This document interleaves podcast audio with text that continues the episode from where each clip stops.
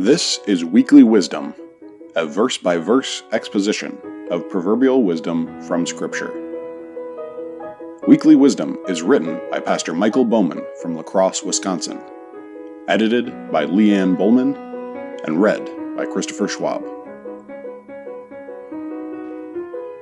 Weekly Wisdom number 31.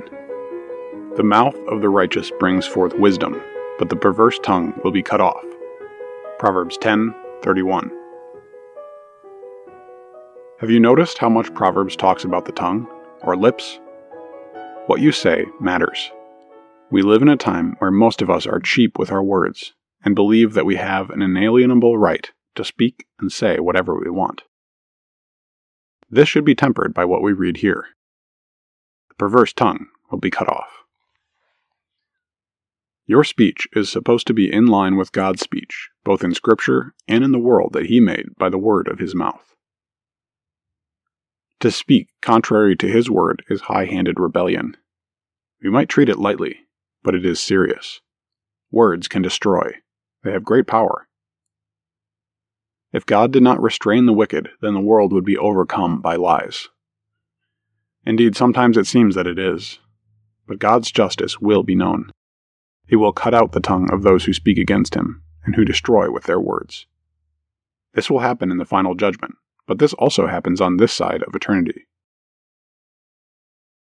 Often, as someone shows themselves to be a liar, they are believed less and less, they are trusted less and less, and their voice is no longer listened to by others. It's not as though God doesn't want people whom He made in His image to speak. He gave you the ability to speak, but it is to be done according to his righteousness. The righteous speak, and in so doing bring forth wisdom. The verb is an interesting and rare one that seems to have the connotation of growing or being fruitful. We could say that it is life giving because it has that effect just as God's word does. It is creative speech, not simply destructive. Healthful words give health to others. Waltke says that wisdom here is for speech that brings the addressee into harmony with the Lord and with his eternal government, and so yields eternal life. Wise words flourish and grow.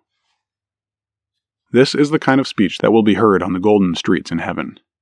But wicked speech, the speech of the perverse, is the kind of speech that no one ought to hear. It must be stopped. This is a good opportunity for you to think about your words and how you use them. Are they words of life? Corresponding to God's word that bring health to those around you? Or do they tear down and destroy without following the direction of Scripture? One of the ways you can know whether you're playing the part of the perverse or the righteous is by considering the source of your words. Where do you get your words? Is your vocabulary coming from what you hear God saying in His Word? The source of your words will tell you a lot about your heart. Second, from this text, you can see what their effect is. Do your words bring life to others? Is that evident? Or do they destroy people, beat them down, and harm them? Check both the source and effect of your words, and you will have a good idea of what kind of person you are. Thanks for listening to Weekly Wisdom. If you found this helpful, we would ask that you share with just one other friend you think would appreciate it. We'll be back next week with more proverbial wisdom.